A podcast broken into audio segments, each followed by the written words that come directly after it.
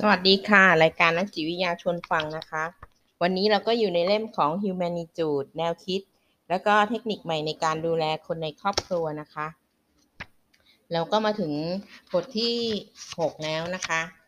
บทที่ 6 เนี่ย จะเป็นเรื่องของ สถานการณ์ที่พบบ่อย และวิธีการรับมือนะคะ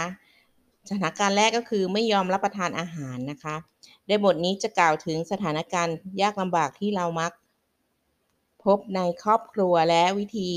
นำแนวคิดและเทคนิคของ Humanitude มาใช้ หากผู้ป่วยไม่ยอมรับประทานอาหารที่เราเตรียมมาให้ก็ไม่ควรเร่งให้ผู้ป่วยรับประทานด้วยคำพูดว่ารีบกินสิ เพราะจุดประสงค์ของเราก็คือการสร้างสัมพันธภาพที่ดี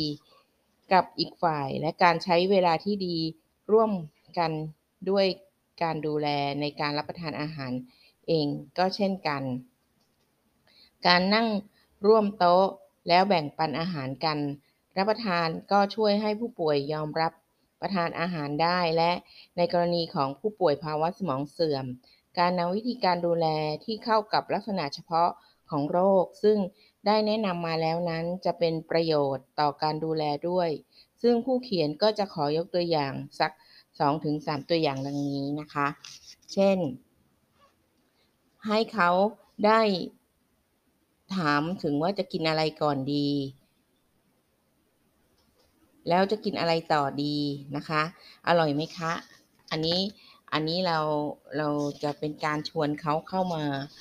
ดูว่า เอ๊ะ ในโต๊ะอาหารมีอะไรบ้างนะคะ ไม่รู้จะเริ่มกิน จากอะไรก่อน เมื่อทำงานเมื่อการทำงานของสมอง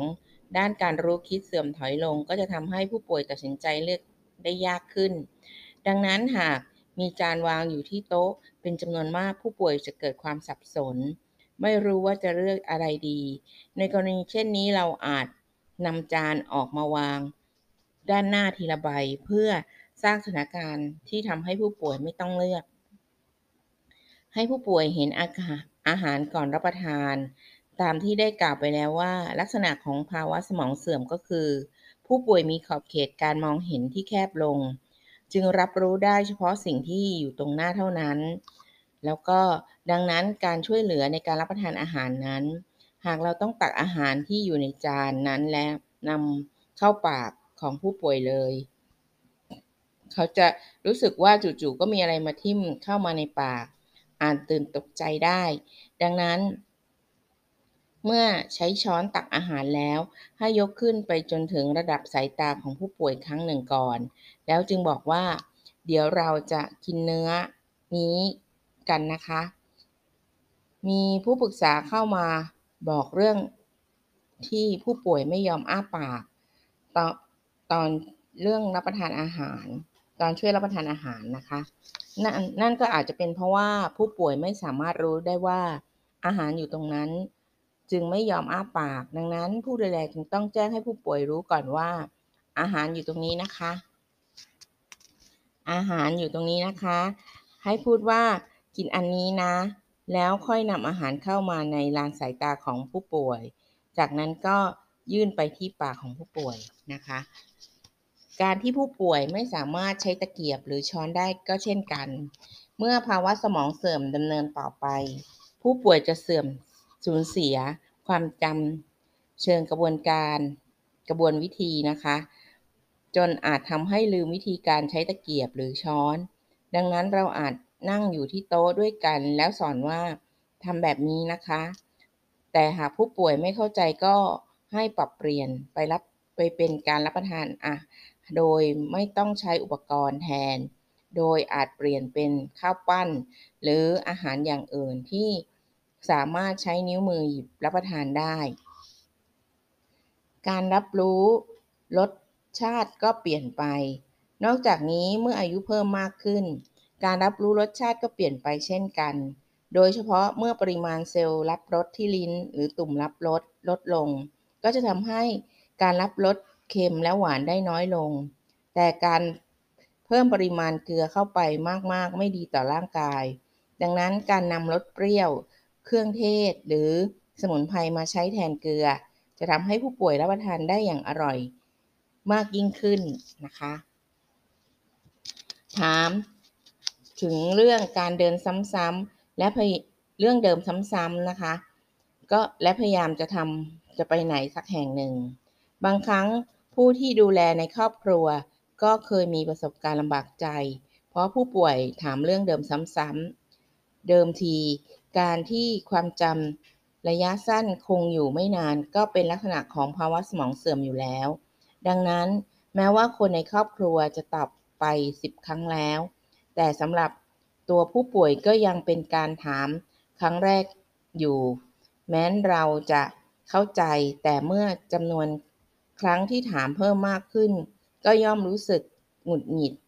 ซึ่งผู้เขียนก็เข้าใจความรู้สึกของคนในครอบครัวดี นอกจากนี้ก็ยังมีอาการที่ผู้ป่วยพยายามจะไปที่ไหนสักแห่งแนะทำเรื่องเดิมๆ ซ้ำๆบ่อยๆ เช่นกัน ทีนี้มาจากสาเหตุเดียวกันก็คือ เรื่องเหล่านี้เมื่อมองเผินๆนะคะ อาจดูเหมือนเป็นคนละเรื่อง แต่เป็นไปได้ที่อาจมีสาเหตุเดียวกันก็คือ การแสดงออกถึงความรู้สึกของผู้ป่วยที่ว่าตอนนี้ตัวเองรู้สึกกังวล เวลาผู้ป่วยถามคำถามเดิมหลายครั้งต่อเนื่อง เมื่อพยายามจะไปที่ไหนสักแห่ง หรือทำเรื่องเดิม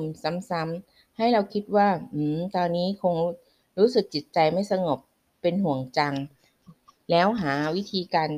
กำจัดความกังวลนั้นออกไปจากผู้ป่วย จุดนี้ขอให้นึกถึงลักษณะเฉพาะของความจำที่บอกถึงความจำเชิงกระบวนวิธี และความจำที่ประกอบกับอารมณ์ความรู้สึก เป็นความทรงจำที่ผู้ป่วยรู้สึกรู้จักดีนะคะ และทำให้ผู้ป่วยรู้สึกสบายใจขึ้น ดังนั้นจึงอาจเสนอให้ผู้ป่วยทำในสิ่งที่ผู้ป่วยมีความมั่นใจ ในการทำเช่น พับผ้าขนหนูและเสื้อผ้า ดูแลสวน ชวนคุย ถึงความทรงจำที่สนุกสนานของผู้ป่วย หรือดูสิ่งที่เกี่ยวข้องกับความทรงจำของผู้ป่วยด้วยกัน ซึ่งจะทำให้ผู้ป่วยรู้สึกสบายใจนะคะ แล้วก็มองหาสิ่งที่ผู้ป่วยมีความมั่นใจในการทำไว้ล่วงหน้า เช่น บางคนอาจจะชอบพับผ้านะคะ เราก็ต้องให้ผู้ป่วยได้ฝึกพับผ้าแล้วก็ได้ ได้ใช้เวลาในการพับผ้านะคะ การให้ผู้ป่วยได้ทำสิ่งที่ถนัดหรือชอบจะช่วยทำให้คลายความกังวลและช่วยให้สงบลง เวลาที่ผู้ป่วยมีความรู้สึกกังวลและกังวลกระวายใจ วิธีการกำจัดความกังวลมีหลายวิธีด้วยกัน อยู่ในสิ่งแวดล้อมที่เงียบสงบ กับคนที่ไว้ใจ จากลักษณะของภาวะสมองเสื่อมที่ระบุว่า หากมีข้อมูลจากภายนอกเข้ามามากเกินไปจะทำให้ป่วยผู้ป่วยเกิดความสับสน ดังนั้นถ้ารู้สึกว่าผู้ป่วยอยู่ในสิ่งแวดล้อมที่เสียงดัง